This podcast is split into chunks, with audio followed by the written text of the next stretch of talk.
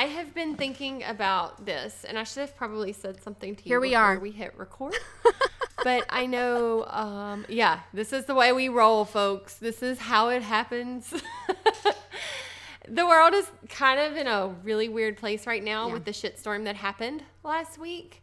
And we all know about that. And we all lived through that with like glued to our televisions and our jaws hanging open at the atrocity that was was happening. Uh, and I just I feel like we need did need to say that, but I know that this podcast is a little bit of an mm-hmm. escape for me and for you as well, and hopefully for our listeners. So if we don't dwell on that on this episode, it's not that we're being insensitive. It is a conscious choice to give you a little bit of a and you know, since we're Wouldn't on it, say? I do think it's worth saying that I really do believe passionately that these stories make a difference. There's study after study that shows that when you experience story, and especially with reading or any sort of art, that it builds up your empathy.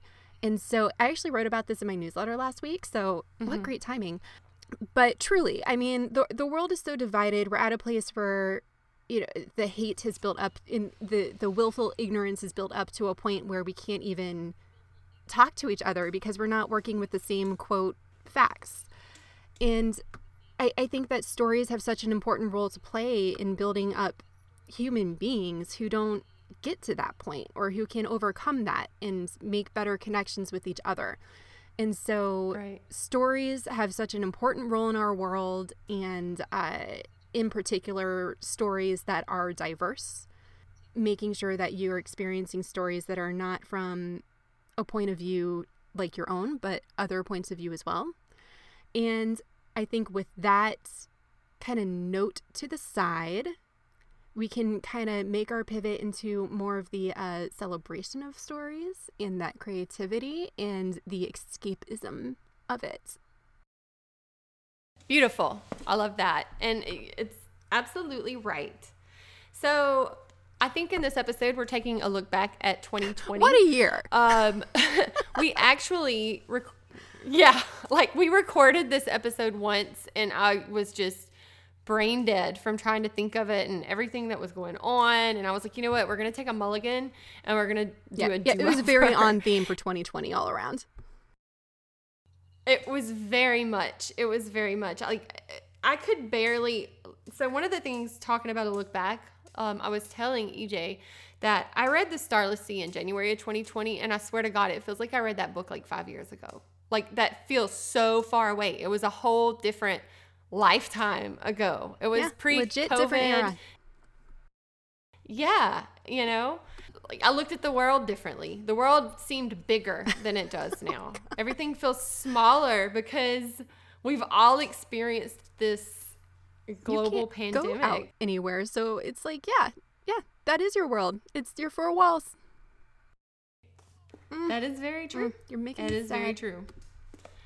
no, don't be sad. That's I'm like the worst. I'm like, uh, do you remember the cartoon? You probably don't remember this. The little people, and it was like Little Miss Bossy, Little Mister This, like, and they basically were just one No. personality, like one characteristic, and that was all the thing was. And I feel like I'm like Little Miss Debbie Downer because every time I talk, like the world is on fire. Basically Wah, is on wah. fire. Good lord. I mean, like we had a coup last week and next week we're bracing for it to come back again. So, you know. Meanwhile, oh we're Oh, all stuck in our homes. But hey, let's Let- let's, let's spend look back time, on it. Yeah, really really dwelling on this. I do want to say something, Say something positive. positive. Do it. So my friend Amy, who is a wonderful romance writer, Amy Jones, Amy Catherine Jones, pointed out that in 2020 the year started out really good and it got progressively worse. And so she pointed out that hopefully 2021 is just going to start out as bad as it's going to get and it's just going to get better and better and better and that is what I am grasping at and hoping at. I'm like, okay. But she said this before mm. everything went down in the Capitol. She said this like weeks ago. And then she said it, and then like all that happened. I was like, oh dear God, she's right. It's a storm, but hopefully it's gonna get better. The new administration moves in. Some awesome fiction Yes. comes And out. I will say, 2020 was a fabulous year for some good fantasy, sci fi, dark horror type of glorious stuff. All right up my alley. and I know yours too. So hope and I do think that Yes. having taken a little peek ahead at some of the stuff that's expected to come out this year, that this is going to continue. So you know, I would rather have a world without coups and pandemics, but all things considered, it's a nice silver lining. Yeah, I mean, I feel like you have to find a silver lining for us to stay mentally okay. We have to look Yep. for the good thing, you know. So what So, did you I love totally this year? that. What were your favorites? Mm, fiction wise, um, so I'm trying really hard to be positive, and I discovered some pretty good shows this year. Actually, um, there was a show called Upload that came on. Was it Amazon Prime? Yeah, Amazon Prime. And if you like The Good Place, if you're a fan of The Good Place, I feel like you would like Upload. It was one my husband watched and was actually like, "You need to watch this," and I was like, "Eh, I'll get to it." Um, and then I finally watched it at the very end of 2020. Actually, I think it came out kind of toward the middle, and it was a lot of fun. Like I can't wait for the next season to come out. Basically, when you die, you can be uploaded um, to like this virtual reality, and depending uh, this this like guy is dating this girl and she's got like a lot of money. And so she pays to have him uploaded. And he's like wait a minute. Wait a minute. Because now he's like indebted to her. Because you can still visit people can still visit Oh with you from the outside there's even really weird interactions that can happen involving strange suits i'm gonna leave it at that um yeah and there's all these different worlds you can do like i think disney owns one like That seems just- right. No, that all that all jives. That bananas. sounds really interesting. It is, and like they'll get upgrades. They'll be like, "Oh, we get the new upgrade this year. We can now taste How do you like live peanut long butter enough to make sure you have enough money for all your post life upgrades? Well, the guy, the main character, it kind of hints at this. Um, it was a lot of world building and a lot of story building in the first season. But he, him, and his business partner, before he died, before he was maybe killed, maybe not killed. That's kind of what it was looking at, and I don't want to give anything away. Um, and honestly, I don't know that it did solve that by the end, but um, was looking at a way to make an uploaded virtual reality after death free for like everybody which was going to hurt like the business end of it. It's very interesting. I think you would like it. And for all of um you know all of the mystery and intrigue and like thriller sides of it it's very funny. Um and i feel like it's something you can watch when the world is on fire to get your mind off of things Yeah. you know what i mean like it's not pure fluff but That's it's really good. Speaking of, So, The Good Place was actually one of the shows that I binged start to finish this year. I had gotten about halfway through the seasons and then lost things that I could just keep binging because they were creating new seasons. So, I just waited until they were completely done and then I made uh, my spouse binge it all with me. And um, that was another one of those shows where it is, it's very playful, it's very clever. They keep it pretty lighthearted for the most part, but holy mackerel, I did not expect for it to land in such a I mean, it wasn't a dark place, but it was a tough place. Have you seen the end? No, I saw the first season, and you know I have like that thing with Oh, Ted right. Danson, but um, I like I have an Wait, avoidance. I think that was actually something we recorded in the first version of this episode, so you should probably explain. we did. I'm not going to get into it as in detail because I feel like I need a therapist to unpack this. But used to, I worked in the beauty industry and I had a client, this guy, and he was the mo- he was. Uh, this isn't anything against the real Ted Danson, okay? But I had the biggest pervert of a client that looked like Ted Danson, and he scarred me for life. I was in my 20s. Nothing like actually happened. There was like no Me Too mo- moment or anything like that. It was Just just just creepy, really creepy, skeezy guy. He was almost a cartoon character. It was like because looking back, it's comical. It, it's only comical if he's still not acting that way. He probably is. He's probably a, still a skis ball. But looking back, if it was on a show, he would be that gross guy that's something like slapstick happened to and everybody like laughed at but but it was just ugh. so he ruined i can't watch cheers i can't watch the good place Well, you know Cheers might reinforce some still of that for you a little bit too much. Like he's mostly a good guy, but it's the 80s and none of our awakenings had happened yet on this front. So I I have a problem with Cheers to some degree. Uh, but but yeah, the good place. If you could move beyond that, or for others who don't have the scarring, uh, it's if you don't have the aversion to ted danson the good place very might enjoyable be for you They are really good at keeping it twisty throughout, and then where it lands is very appropriate for the show, but left me in like a very like a, a state of ennui, of like philosophical wrestling, which is appropriate given how phil- philosophically heavy the show is, but was not great Mm-hmm. for the mood I was going to this show for in these particular times. I was like, oh, well, that was harder than I thought. What's the name of the um I can see her face. Kristen the- Bell. The, blonde girl that's Yes, I love her. Okay, look. I love her. Speaking of, based on my love of her, I just this past week or so binged her first TV show, Veronica Mars, which again was like Okay. a wild ride. And I mean that in the best way. So, the way the show works, you, have you seen it? No, but I know the premise of it. So she's a teen for, PI. It's a um, very like everybody else. crime noir, noir type of deal. Her father used to be the sheriff. Now he's a PI. Her best friend was murdered. Uh, she was drugged and raped, and then her mother left all in like quick succession right before the show starts. So she starts from like this dark, very n- noir appropriate mood. Uh, but it's very high action. There's always these mysteries to be solved. There's some thriller elements to it. And she is just a very strong, quippy, fun character who's very cynical and like just like hit all those sweet spots for me, right? So it ran for se- three seasons and then it got canceled on the CW. Then it came back as a Kickstarter fan funded movie where she comes back 10 years later to her town and solves another crime. Then, based on the continued propelled fandom, and by the way, like the gaps in the show reflected the gaps in real time between when the show started and stopped. So, three seasons, 10 years, a movie. Okay.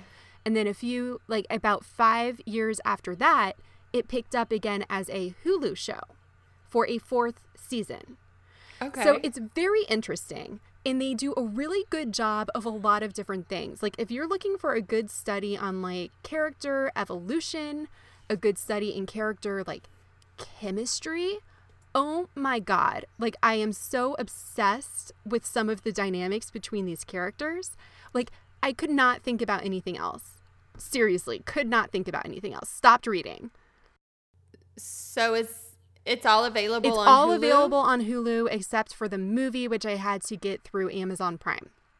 But so you go on this wild ride. There's these like epic relationships and these shifting dynamics that happen over seasons and years, quite literally. And then at the end of the final season, which by the way, season four was supposed to be the start of a, a refresh for the entire show on Hulu. So they were going to shift to that long term was the tentative plan. Okay. That never happened because of a creative choice made by the showrunner in the final episode. And What? I don't want to get too much into it except to say that it has like dominated my thinking for the past several days since I watched it.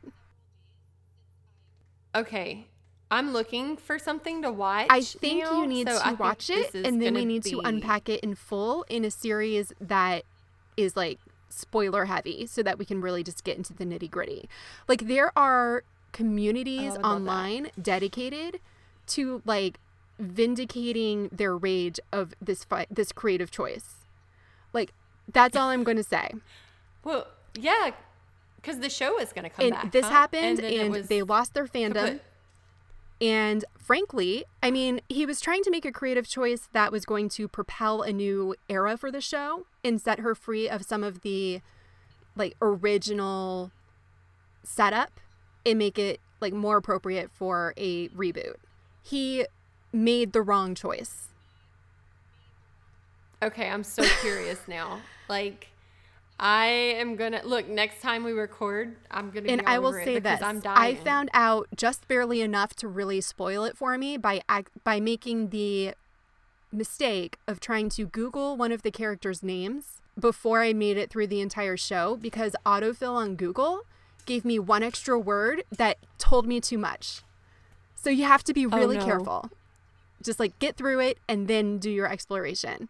But I'm really curious to see if the, if you have the same response to me because like from season 1, I just like lost my mind. Like I think part of it was the times. It was the holidays. It was this year. It was like the election and everything. Like I needed something to throw my brain into and this just sucked me right in. But it's not letting go. it's really bad. That's like I don't know if it's bad or It's if that's good powerful. though. And you know what's gonna happen because like I've stumbled through life just knowing the Mm-hmm. name Veronica Mar- Mars and knowing like Teen PI and like knowing really nothing else. But now that I want to watch it without spoilers, it's gonna be everywhere. My phone is gonna tell me. So okay, this is kind of a pivot back to like we got to Veronica Mars from The Good Place, which made me think I actually didn't have this wrote down because I watched it. It's a cheater because it's a look back, and I actually watched it like January 2nd or something. I binged it, but it's from 2020. It's a show called uh, Miracle Workers. Have you heard about that? Daniel What? Radcliffe, yeah, Harry Potter plays an angel. Steve Buscemi Oh, this plays sounds so God. screwed up. I love this. It is so screwed up. It's so good. It's hilarious. It has a happy ending. But basically, God is like, eh, not really digging Earth anymore. Who is? Gonna blow it up. Like, you know, and like everybody's like, oh my God, because everybody else loves Earth. Um, and you learn a lot more about Steve Buscemi God and like what that means and like what the planet means. And it's just like way out there. Where and it's this show? hilarious. I want to say I watched it on Oh. HBO, maybe. Yeah. So to save Earth, this one angel, I can't remember her name, but she she's like gotta just basically grant one like answer one prayer. And to answer prayers, you have to have very there's very specific guidelines. It has to like appear natural. Like you can't just zap things. Like you have to like blow a leaf across the parking lot and bump it into like this other thing that sets this whole chain of events into action. So it can take like somebody will be praying like please God let me find my glove and like poor Daniel Radcliffe will be up in there like blowing leaf after leaf for like 20 minutes and the guy finally find his glove and he's like yes prayer answered. Like it's just so ridiculous in the best way. But she's got to make these people fall in love. And, like, of course, everything comes between them. And the good thing that I love about this is that each season is its own anthology. So, entrance into an anthology. So, season one, it has, you know, Daniel Radcliffe and Steve Buscemi and this whole cast of characters that are really great. And it's in heaven, and Steve Buscemi is God, and there's this whole plot. Well, season two, I just saw, I haven't watched it yet. Same characters, I mean, same actors, completely different plot, completely different script. They're in the dark ages, and it's a whole different thing. And I love that. Like, Oh, love it. And uh, I'm just way into it. I'm like waiting for the paywall to come down because right now you have to buy season two, and I'm like, okay, I'm just gonna wait this out with Veronica. It's going to be a ride. I am here for you. Uh, but no, that sounds amazing. I can't believe I hadn't heard of that. I am such a Oh, sucker love for it. that whole like screwed up heaven type of trope. Yeah, like The good, whole Good omens, Omens. Preacher Yeah, has a really yeah. good version of that. I love it. I cannot get enough of it. You're gonna love this, and it's it's fun. So it's not like it's not really dark at all. It's stupid. It's like over the top stupid. I laughed so hard. All right, you're picking me up off the Yeah, pavement here to, ready. to try another show again. It's like like seriously, I just got steamrolled. Good. I'm not usually that much of an emotional like sucker for things, but this show, like from the start, I was just there. Ah. I need to watch it. I'm an emotional sucker for like everything. like I'm either all in or Well, not. I in apologize at in all, advance, So but just keep me posted when you need someone to talk to as you get through this roller coaster. Text me or something. Yeah. I'm just gonna text you. Just em- do it. Text you emojis. Yeah. like where I'm at. So, did you have something in 2020 that you were really looking forward to um, in 2020 that either lived up to it and you loved it, or maybe was a little Let's bit of a here. letdown? Um, yeah, I definitely had some books like that, but also um, the show Lovecraft Country really was hitting that for me. And it wasn't perfect. It had some problems. The entire internet knows what they were with some of their character treatments and choices. But by and large, it was a really excellent show that hit on some really important themes. And the treatment of it was like just right so much fun. I can't wait for more. I'm obsessed with the characters, especially Letty. And it just went to some really wild, topsy turvy places. And it was just, yeah, again, just like hit those sweet spots for me. That's kind of how I felt Mm. about The Watchmen. Like, um, I loved it. I, I watched it all back to back to back. It wasn't perfect. There were definitely things that I felt like could have been explored a little bit more. But I'm really excited for them to have another. I hope they have another I season. thought I, don't heard know if it they was will standalone.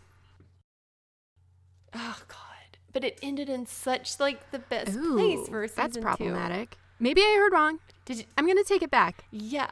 Well, there's not Hmm. a there's not a cliffhanger. It could end, but it would. I'm just gonna say it would be very kick ass if God, I they love started Watchmen. I love the. Doomsday Yeah. Clock. I like. It's really hard not to give spoilers, and I feel like that's the difference when we do a show and it's just on like one show. Like you can expect spoilers, but this is like just we want people to know what we've watched, and I Yeah. don't want to ruin it for them before Yeah. they've had the opportunity. But just trust me, if you haven't watched Watchmen, you should watch it. And the last episode We'll find space for show. like deep dives into individual things, like we did with like the horror series in October, and um, that can be Yeah, a space where we can do some safer spoilers because people will will warn people before they start listening. Uh, so yeah, I I started the first episode of the of Watchmen like mid pandemic somewhere in there somewhere in that blur, and got to the end of it. Realized I was like really into the vibe, but had no clue what had just happened. And I was just like, I'm gonna have to circle back on this. So that one's still on my list, but I'm a big fan of other Watchmen things that came before it.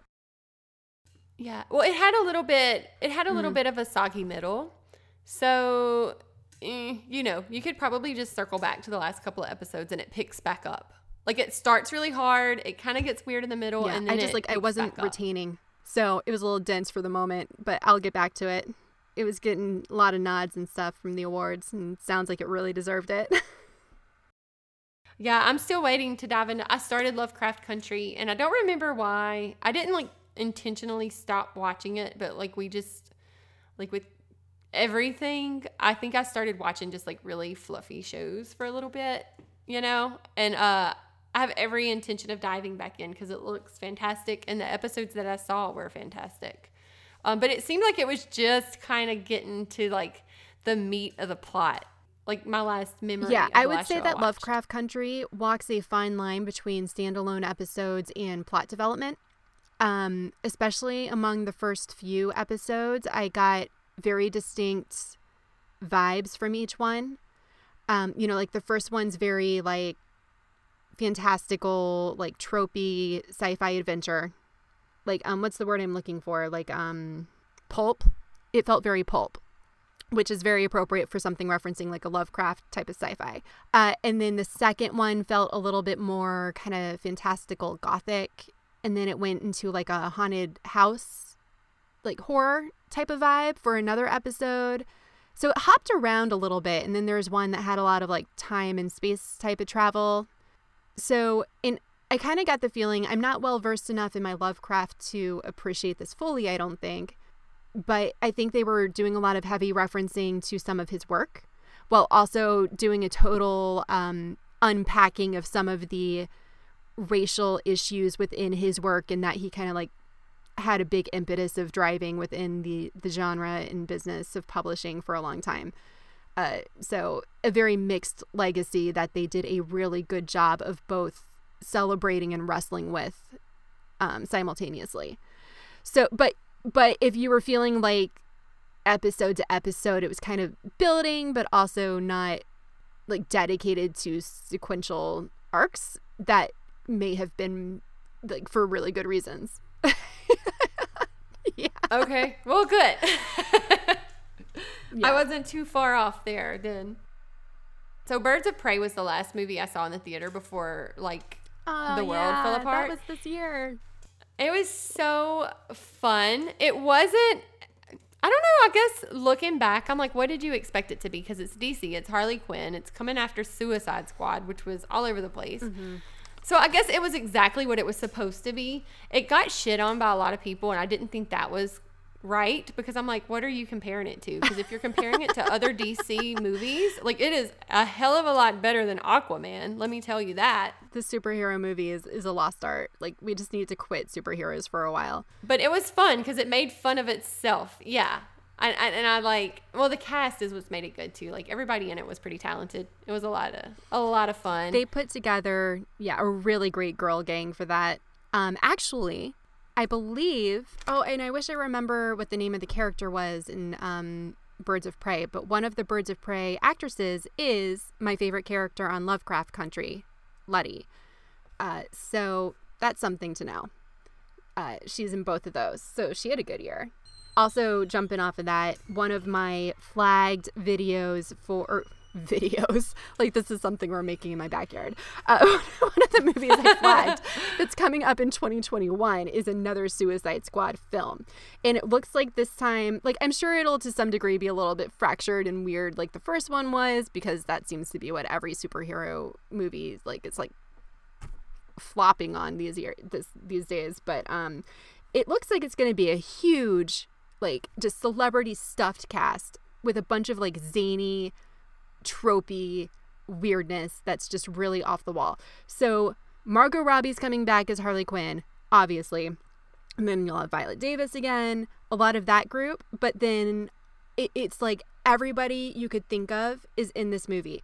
But the two that I wrote down among this gigantic list of people were Nathan Fillion, really? yes, and Pete Davidson, What? yes. Wait. So that gives you a sense of the tone for this film. Gotcha. Yeah. And okay. I think I'm going to have a lot of fun with it, and I also think it's going to be awful. So let's but, go. But you know, if you go in and it's supposed to be awful, yeah. that's completely different. Awful can be done in a great way because I like.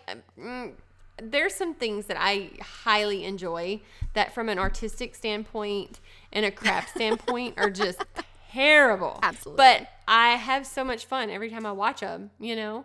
And that's different than when something takes itself too seriously and it's still awful, you know, like when it's cringy. Like, know what you are. Yeah, no, that's a great point because there's some shows that I watch, um, superhero shows, um, and I feel like the problem is when it can't decide if it's tr- if it's gritty or if it's like bubblegum and it goes back and forth. So you alienate one audience or the other. Because if you go in and you're supposed to be this thing that 12 year olds are like hanging posters up in their wall over, that's completely different than like what the you know 28 year old super fan that's read every fic on the internet is expecting. Yes. You know, so you kind of just have to go with one. Throw an Easter egg in there, you know, but but you can't be everything to every Right. uh, viewer or every reader. Pick a direction and go long. yeah, and I feel like Birds of Prey did that. Absolutely. I think you're right about that. And yeah, like they knew who they were for. It was for these people who were looking for these like superhero, supervillain, kind of anti hero characters who could just kind of go nuts and be crazy and be badass. And they delivered on that. It was so much fun. It was so zany.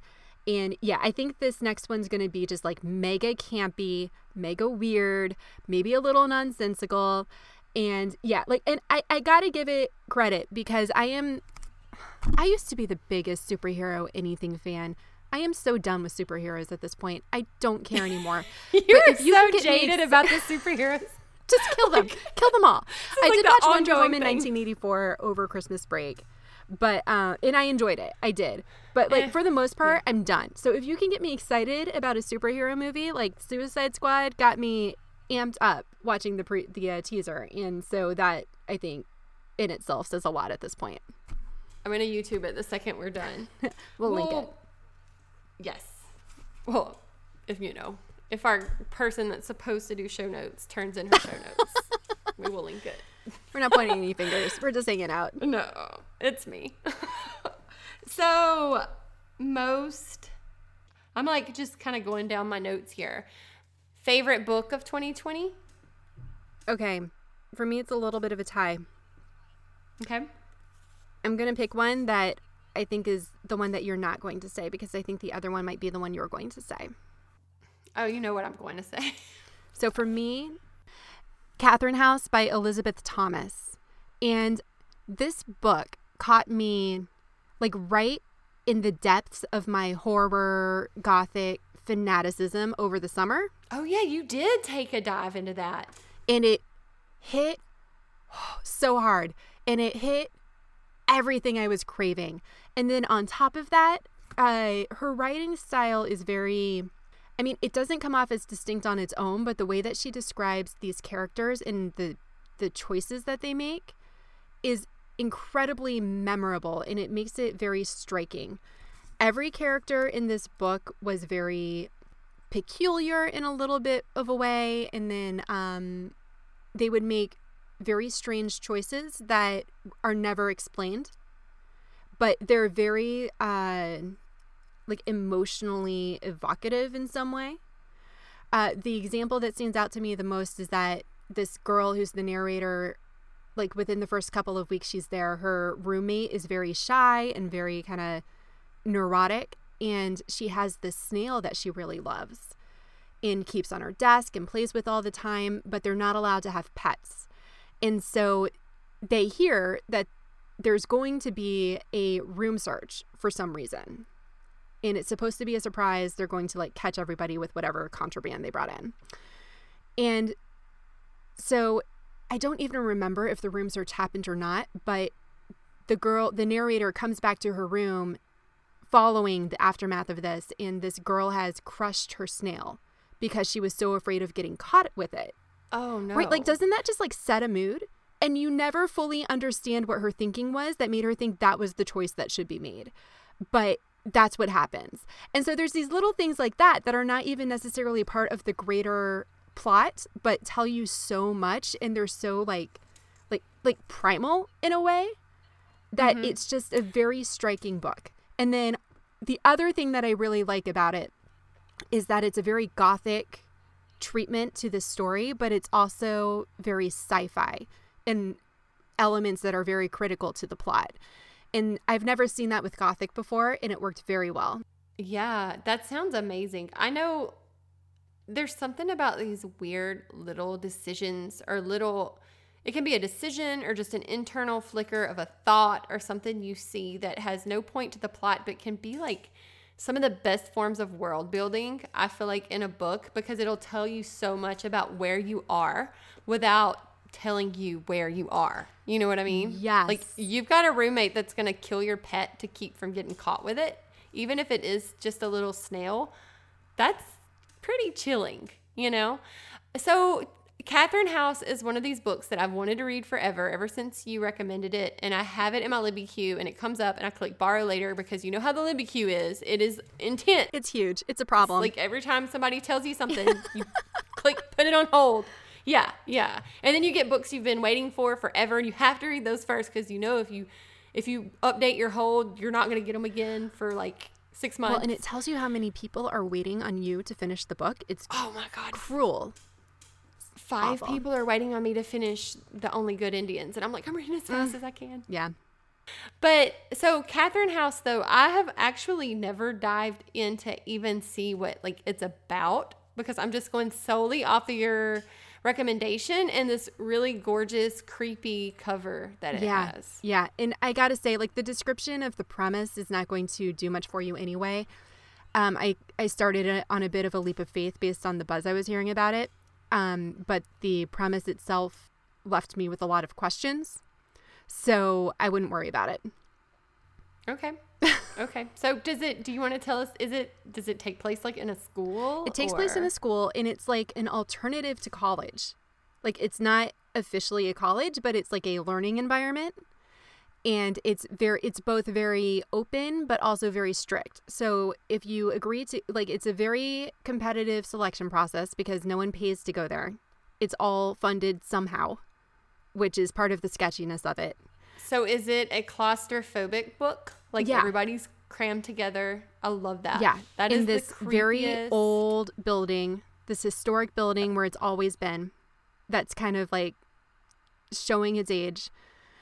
Yeah, and then um so yeah, like no one's allowed in or out. You're not allowed to have anything from the outside world. So there's no internet, there's well, there's not supposed to be phones, there's not supposed to be media from the outside world during this time. You're dedicated to this openness to learning. But then like the programs are kind of loosey goosey. Some of them are kind of secretive, and so that's kind some of the sci-fi components that start to come in.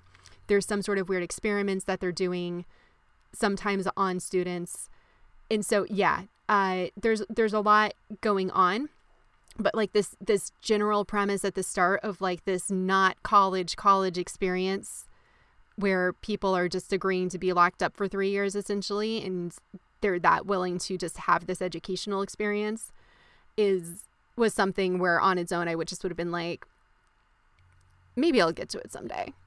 I don't know Right. but it's much much more than that in just the way it's packaged and delivered and the characters involved and everything so Well, I can't wait to get to it. Well, I will get to it um this year. this year I'm on Libby Q. when libby becomes threatening enough I, there's so many books i do that with yeah Girl, yes, I. Ugh, mm-hmm. My most anticipated for 2021 just came up on my Libby Q, and I'm like, do I read it now, or there's five people waiting on this other book, i and know what do I do? I know. But um, I'll tell you that one later. But I think my favorite of 2020 is No Surprise. It's not really sci-fi. It's more just, I guess, speculative. It's fantasy. It's um, mythology. Would be Circe. oh you surprised me. Or oh did i? Or song of achilles. Like i am so song of achilles wrecked me. I am still wrecked from that book. It was a book that i read. Yeah it was so good that when i finished it i went and read all these other books on the same topic to see how other authors addressed this myth and this history. And like for me personally none of them came close it was just really great madeline miller's writing style just infuriates me with how gorgeous it is It is so good. It is so good. And um she unfortunately, I guess it's good she takes her time and we get a really good book when she put one out, but she's not somebody that publishes every year. So now um I guess I'm just waiting trying to fill that Madeline Miller shaped hole in my heart by reading all these other books. i hear that But like I read um Pat Barker's Silence of the Girls, which is another um reimagining of the Achilles Trojan, you know, myth. And I went into it with Song of Achilles on my mind, so I absolutely hated Silence of the Girls. But then later, after I digested it and thought about it and realized what it was actually trying to do was completely different, and I could see the merit in it because her writing style was great. I was just like, I hate this story. This is terrible. But it wasn't. It was just so different than what Yeah. I was wanting. it wasn't what you were craving N- right, because it was trying. I feel like she was trying to show a more honest portrayal of what it would have been like for women during war times, which ah. is not nice. You know, like it was just That depressing the whole way through. Yeah, it was very grim. It was good, but not if you're coming off like this epic Patroclus and Achilles love story. Yeah. You know. oh so It's like, oh, beautiful oh, man so yeah, dark It was amazing. I know. I'm. I. I want to read it again, but I have to keep up with a Libby Q that runs my life now. So, what did you think I was gonna say? i thought you were going to say the starless sea I did love it. I did love it, but it's hard for me in my brain to make sense that I read that in 2020. fair i get that It just feels like I read that so long ago. I read it in January. Like, actually, I think I probably started it in December 19 and finished it in January 2020. yeah that's like at least 10 years ago Exactly, 10 years ago. Well, now I'm reading The Night Circus too. So it's she is just so good. Everything she does, like it's yeah she's like soul crushing good Yeah. I don't know what else to say. Yeah. It's like, how do you even do this? She'll take two things that don't seem like they have anything to do with each other, two stories, tell them beautifully, different points of view, totally different timelines. They are told in totally different ways. They're in the same book, and you're like, okay, this is interesting. This is an interesting way to do this. And then later, it's just like, bam, it all makes sense and it's tied together perfectly. And you're like, oh, okay. Because, like, a lot of her stories, like, okay, so the night circus, um, don't hate me. It's pretty, but if it was just told in a normal fashion, the story would feel slow and Yes. it would be a completely different book. Yes. But because we see all these different points of view and all these different things and how it affects all these different people, it's it's like a clock. It's just like an old clock with gears I've never thought of it that way. That's perfect. moving together toward the same goal. I think I need to read that one again. It's been a few years, but yeah, that book hooked me. And from the night circus, I would throw money at anything she did. So it was exciting to see she had another book out, and then I picked it up, and it was like disorienting but hypnotizing. Yes. Yeah. Like I feel like um you had to with the Starless Sea, I find that a lot of writers like that book more so than just your average like fantasy reader or whatever. And I think it's because it's almost like a love story to the act of writing. Like everything is so every sentence it feels like was labored over. Like there's nothing that's just not to say that like everything's like intense because it's not. There's like fluffy love and everything in there, but there's nothing that feels extra. Like every sentence is pretty. The entire book feels like a poem. Yes. And it doesn't Yes. feel like it was contrived. It just feels like it's a poem. right. It's surreal and just beautiful and My spouse did not get it at all. And he's normally, we have a lot of overlap in what we read. But he's like, I don't get it. There's this pirate, and there's like this portal, and there's these bees. And I'm like, just keep reading, just keep reading. But, you know, I guess it's not for everybody. But the people that like it tend to like really like it. It, it did take me a while and at first i was like did i misunderstand? Is this a short story anthology? Like it was it was hard because every single chapter takes you to a completely different set of characters a completely different line of, of plot but it eventually starts to come together. And yeah no and it feels like fairy tales. I mean like there's some references in there that feel like peter pan uh, with the pirate or at least it did to me um, no, yeah, I got that vibe okay. too. I, I couldn't remember how much of that was really on the page and versus in my brain, but just um like some different things like that that come through that are very again like that kind of like gut level tapping into your emotions and just doesn't let go. It did have a little bit of a Peter Pan vibe because the girl that falls through the doorway and then she's raised down there and then she grows up and suddenly she's on a ship. Like it's so good. I, I don't even know what I was gonna say, but I love anthologies. So I guess anything that kind of plays with that way of telling story, whether it's a show or you know anything, um, I lap it up. And sometimes I don't read it straight through. Like, so I've been reading The Night Circus for a while because I'll read and I'll put it down and I'll pick it back up. And it doesn't have anything to do with not liking it because I love it. It's just sometimes you do want something that's straightforward and moving fast and is going to make you, you know, gasp. And uh, sometimes you want just a pretty quiet book. Was there a show in 2020 that kind of surprised you? That you weren't, besides Veronica Mars, that you weren't exactly that maybe you kind of fell into. Yeah, I, I was gonna say like I don't even remember what else I watched this year. I watched Schitt's Creek, but everyone knows about that. I watched Bridgerton over Christmas. So good. That's as far back as I can remember at this point. Like Veronica Mars obliterated everything else in my brain. Well, my favorite show of the year, if it was this year, I don't even remember if it was 2020, but it really isn't applicable to this. Probably not applicable to to this podcast because it has nothing to do with like even science fiction or fantasy. Like at least we can loop Veronica Mars in by talking about the good place. But uh I'm just gonna say this and I'll keep moving on. But uh The Great. Huzzah. You know what I'm Oh yes, So good. Catherine the Great from Russia good. With Dakota that Fanning. was yeah. amazing. And oh It my god, She was, um, yeah, Elle Fanning was fantastic. Nicholas Hoult was fantastic. I've started to realize he has a trend of playing just really zany characters.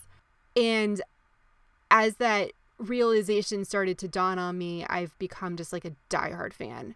I never know who's in what. I have the hardest time remembering um, because you know, like I don't really recognize faces, and so I'm like, eh, is that blonde? Is that brunette? Like you know, like whatever. I mean, that makes it hard if you don't have a face. Yeah, yeah. I'm gonna write that down, Nicholas Hoult. And another one that I ended up really liking that was um, Haunting of Bly Manor. Did you watch I it? I did not watch that yet, but I keep. I, It's I've not heard many things. So here's the thing. It's not Hill House. Um, it is a ghost story, but I don't think it's a horror story. If anything, it's a drama. But it starts out feeling like a horror story. The aesthetic is a horror story. Everything about it's a horror story. But once things click into place, you're like not gonna have nightmares at night. You're gonna be like like in the beginning, you're gonna be like freaked the hell out. But once it starts making sense, it's just like, oh, it makes you feel like kind of sad.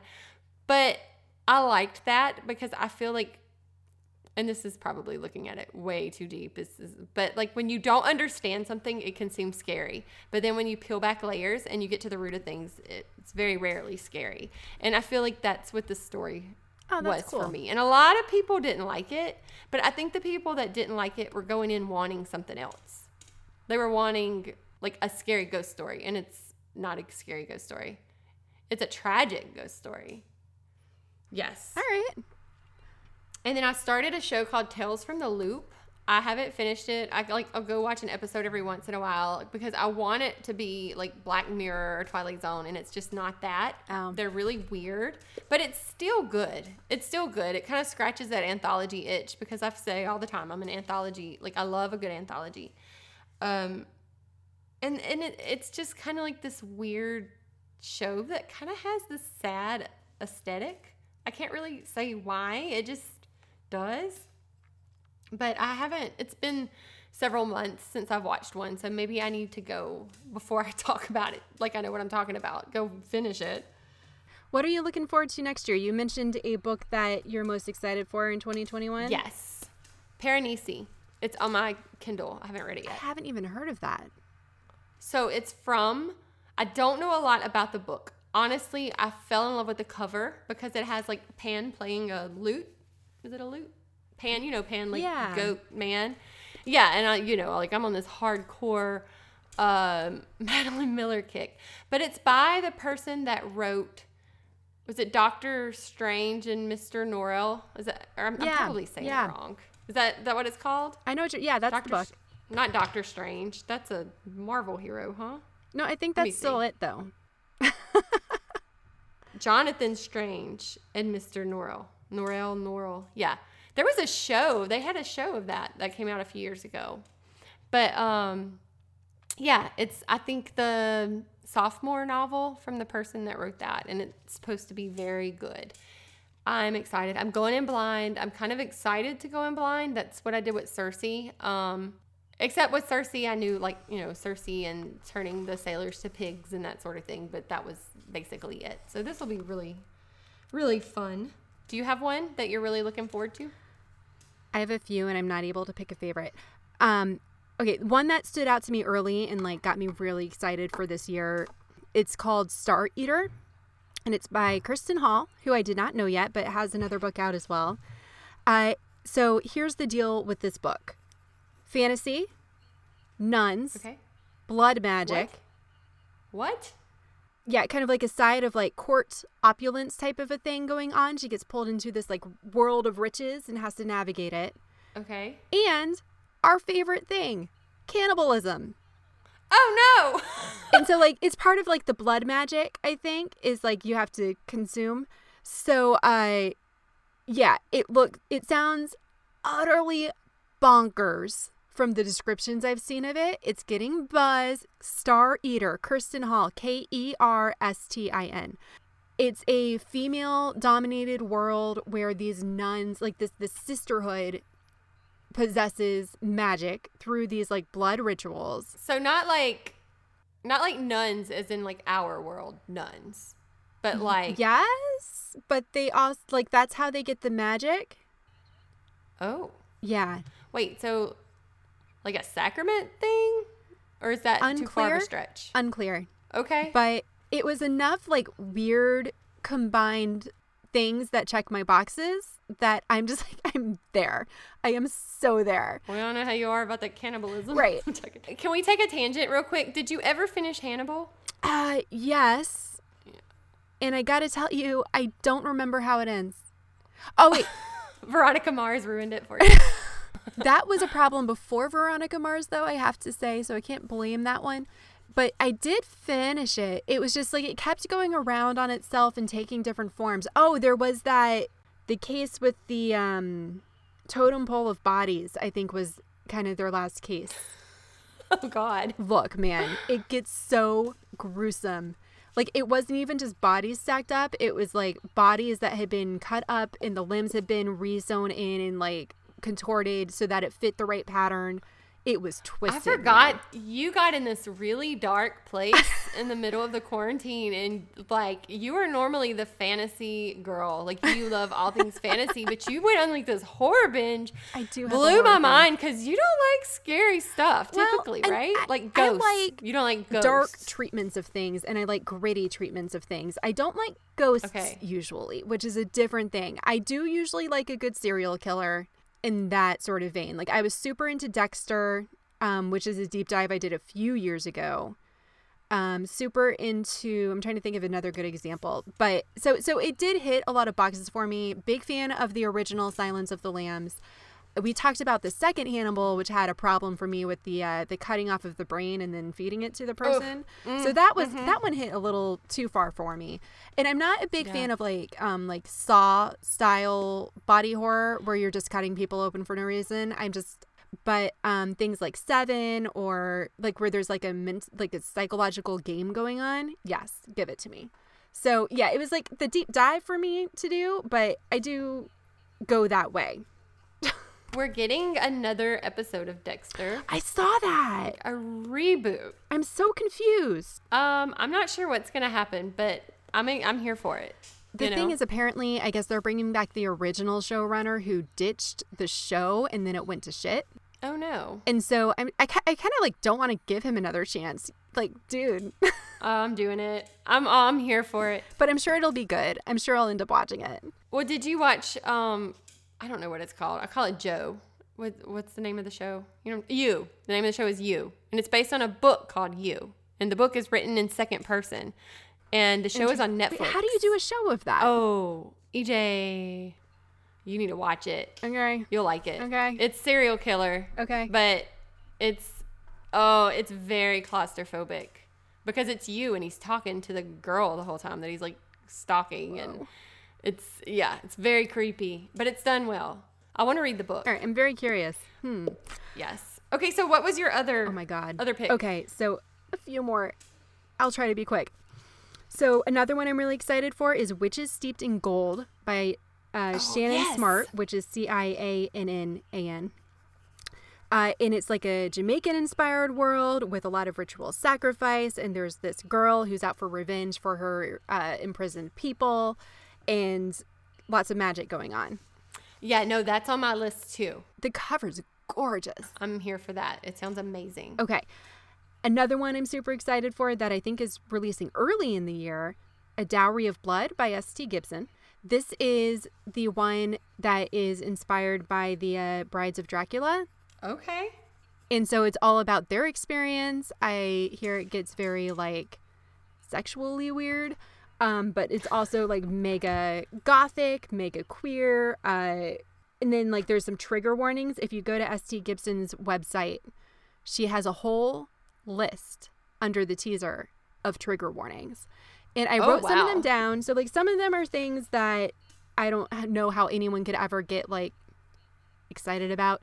So there are things like emotional, verbal, and physical abuse, uh, references to like threats of sexual abuse, um, none on page and none that actually happened to anybody from what I remember seeing. Um, but so some things like that that are just plain out dark and not exciting. But then there were some other things that were like checking my boxes. So I don't know what that says about me, but also things like depression and mania, body horror, gaslighting, sadomasochism, like the list goes on. But it's going to be really dark. I know that um, trigger warnings are especially appreciated, but some things like gaslighting, I think in certain genres, like it's a given. Like if you're writing anything like a bride, like a Bride of Dracula retelling, It seems there on you would think that has Yeah. to be there. Yeah, yeah, Yeah. I mean, I'm not, I'm not faulting this author for putting it there. Of course, you know, you have to do what you feel is right. But yeah, that that one to me was like piquing my interest more than it was yeah, worrying Oh, me. yeah. I was like, oh yeah, yeah, this sounds like it's gonna be weird.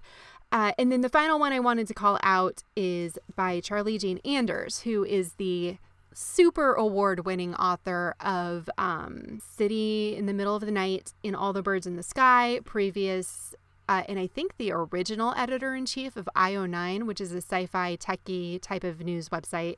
That's amazing if you haven't seen it. Uh, and so now she has written a young adult book um, that's kind of like a found family space opera type of a thing. It's called Victory is Greater Than Death. Um, I have not gotten to All the Birds in the Sky yet. It's in my to read pile next to my bed right now, but I read The City in the Middle of the Night and was just in awe of the world building and the detail orientedness of it all. Uh, it was lovely and strange and so, so imaginative. And then um, I do also have to say that I was lucky enough to get to talk to her uh, when she was on tour here for City in the Middle of the Night and got to um, publish that for Book Riot. We'll link to it if anyone wants to see a deep dive into that. But she's just a very, very smart, creative, geeky individual who kind of uses that enthusiasm for the geeky things to uh, build out these worlds in incredible ways. So I'm excited to see what she's doing now. sounds amazing. Touching on some of your things you mentioned, t- touching on brain stuff, you need to check out um, on HBO, HBO Max, I guess. I don't know if it's on regular HBO. I don't know what's going on with HBO right now. Um, it's a documentary and it's about dissociative identity disorder and serial killers and the physic the biology of the brain versus like the psychology of the brain and I'm not going to do a dive into it real on here because I will butcher it but I just did want to mention it because I think you would enjoy it and other people may like it too. It's not fiction, it's a documentary, but it's called Crazy Not Insane. And I had put it on just to have it in the background while I was doing other stuff because that's how I roll, apparently. I ended up sitting down and like watching the whole two hour thing. Amazing. I was, I like want to watch it again. So, because I feel like there were things that maybe I didn't grasp or understand like I should. And so I want to rewatch it so that I can make sure I got all of it. Sure. And it's just this woman has spent her life studying serial killers and the possibility of dissociative of them dissociating and um, the ethical responsibilities that that play into like a court of law with the death penalty and how it's all tangled together and like if you're competent to be tried and like it's very very interesting and it'll make you think of things. Even if you disagree with her or agree with her whatever it will definitely make you question things that you've never questioned. And i was like okay this um yeah it was really Amazing. it was really good. Amazing. yeah. Like it, and it it was it wasn't dry. So you could be wanting to just like watch a movie and you could be wanting to watch a weird something happening and you could watch this and like be fine like Great. it's it's very interesting this uh i looked down at my notes and uh it's kind of hard to read my own handwriting um, I, I have never had this problem before. I got like so many so the boys the second season came out did you watch it Yes, that's one of the things I watched this year. Thank you. way back when. I'm gonna like probably disagree. I feel like I'm like such the party pooper on this, but I felt very like wah wah wah.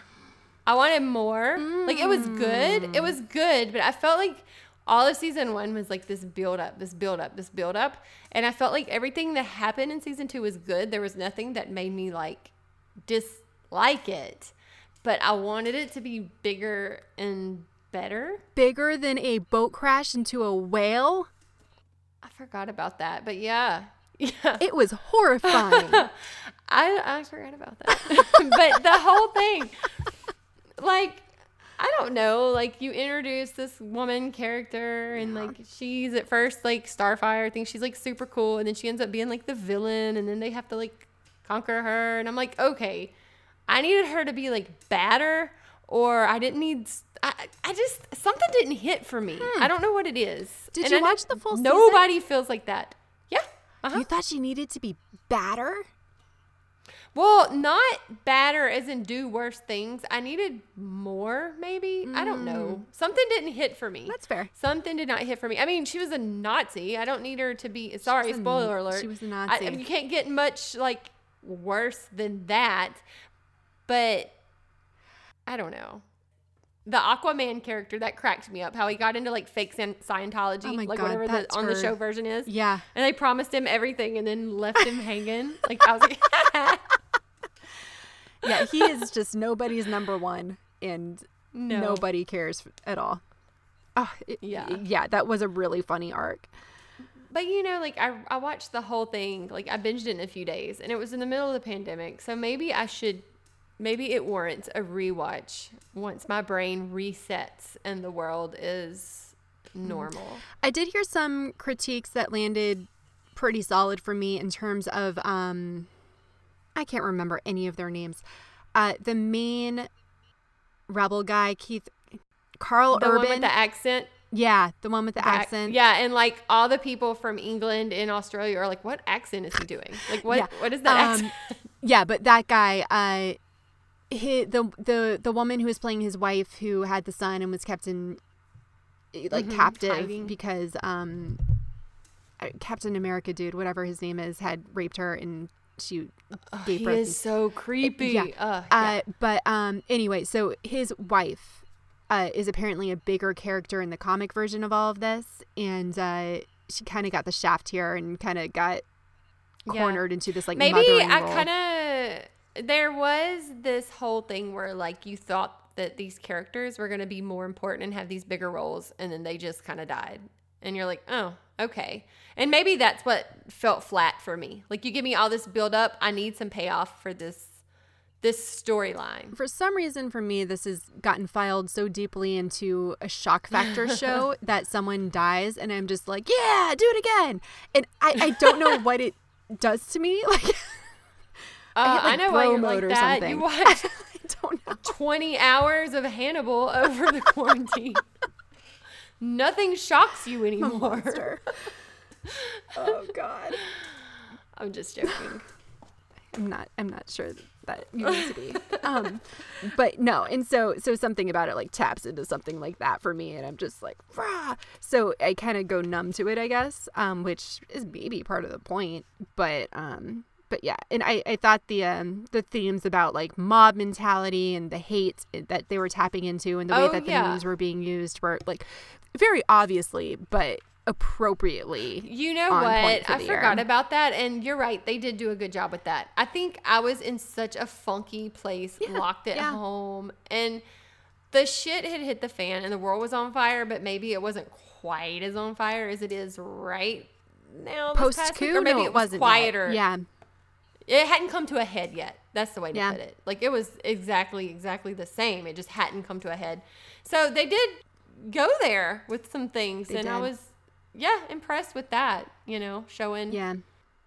Yeah, so I liked what they were doing, but I mean, like, if it doesn't hit for you, it doesn't hit. I mean, The Boys is definitely not a show that's for everyone, and then on top of that, the plot itself has to work. back- So, I take back I take back my critique until I rewatch. No, I, I think think maybe I just wanted it to be something it wasn't, and like that's not fair because That is you totally know, fair. I'm gonna rewatch it. do that all the I'm gonna rewatch it and let you know.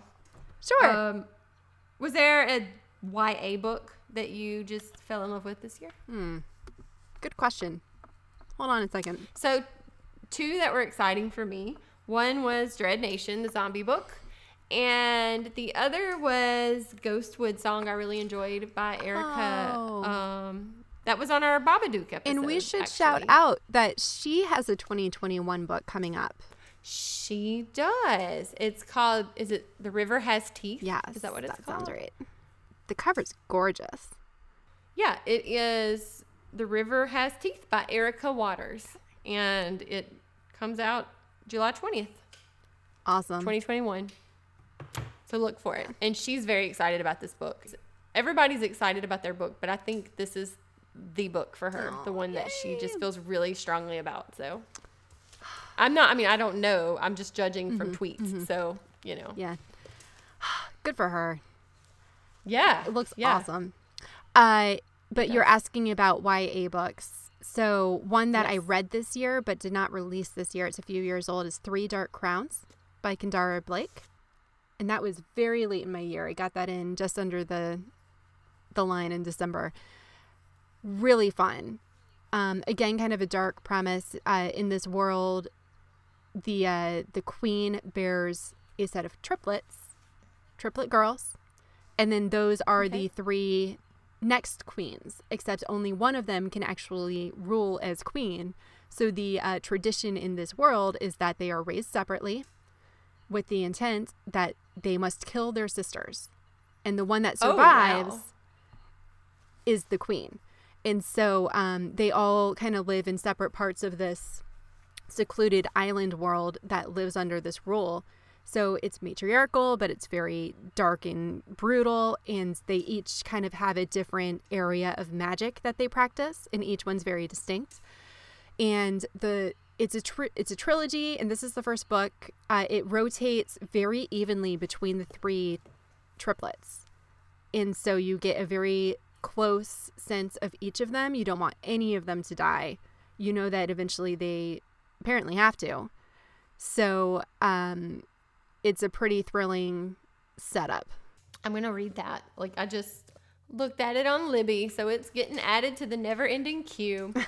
um, that made me think of another one. You talking about that? So, The Queen of Nothing, which was the final book in the Folk of the Air trilogy by I'm by so Holly excited Black. to get to that. Yeah. It actually published in November 2019, but I didn't read it until 2020, so I'm going to count it. And it was a lot of fun. That whole trilogy was a lot of fun. In fact, though, I feel like if if you get to it and they're all published and you read them back to back, it'll even be more enjoyable. I could see that. Um, probably the second one in that series was my favorite. I think That's a good one. the first one was what the Cruel Prince, and then I liked the Wicked King the best, and then the Queen of Nothing.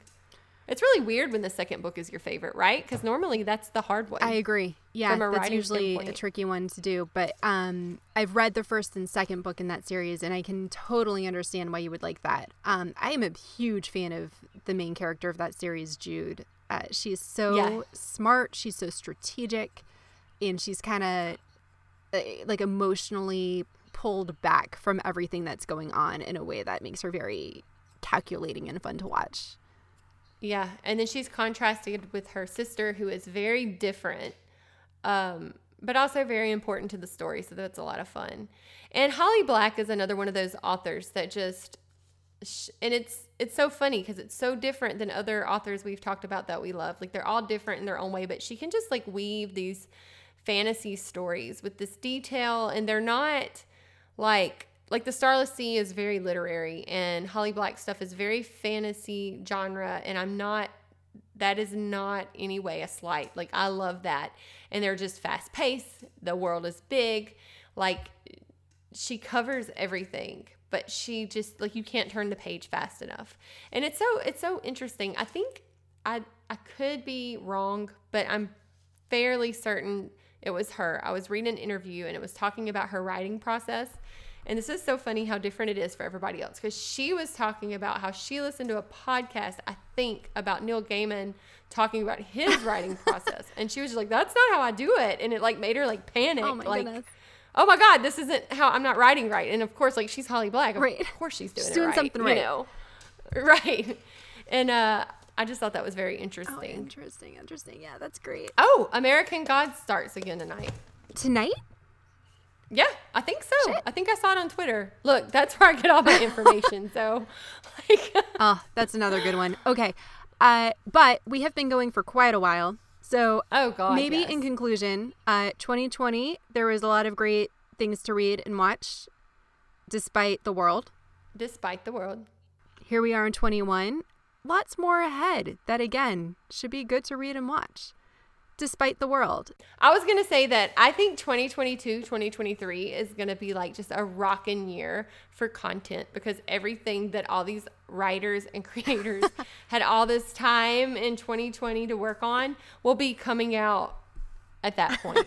and we're just going to have this influx of Yeah. really, really great. Agreed. It's going to be awesome. Although I am drawing a line in the sand right now, I am not reading anyone's COVID drawn No. story. There's already one out with Anne Hathaway and uh, oh, I can't remember who the guy is, but I know what you're talking about. like I'm Yeah. not, I can't do it. I won't, and I never will.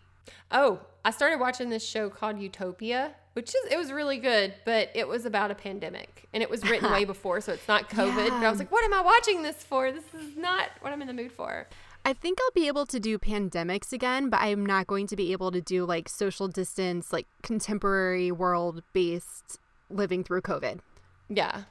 Oh, this one had like it was very comic book centered. You'd probably really like Probably it. would. It was very interesting. John Cusack's in it. That's Oh, good. Yeah, I would like that. He plays he plays the villain. I yeah. love a bad I John think Gillian Flynn adapted it, so it's like all these buttons are being hidden. Yeah. Nice. All right. Well, Sorry, you were trying to wrap it up. for a better 2021. it's got to be better. It's going to get better and better Better and better. and better. It's it's only up Well- from here with the uh, the insurrection in the United States in the middle of a pandemic. So here's Can hoping. only go up. Okay, well, I'm going to say what we never say. Follow us on Facebook and Twitter and let us know what you thought about this and our other episodes. Until next time.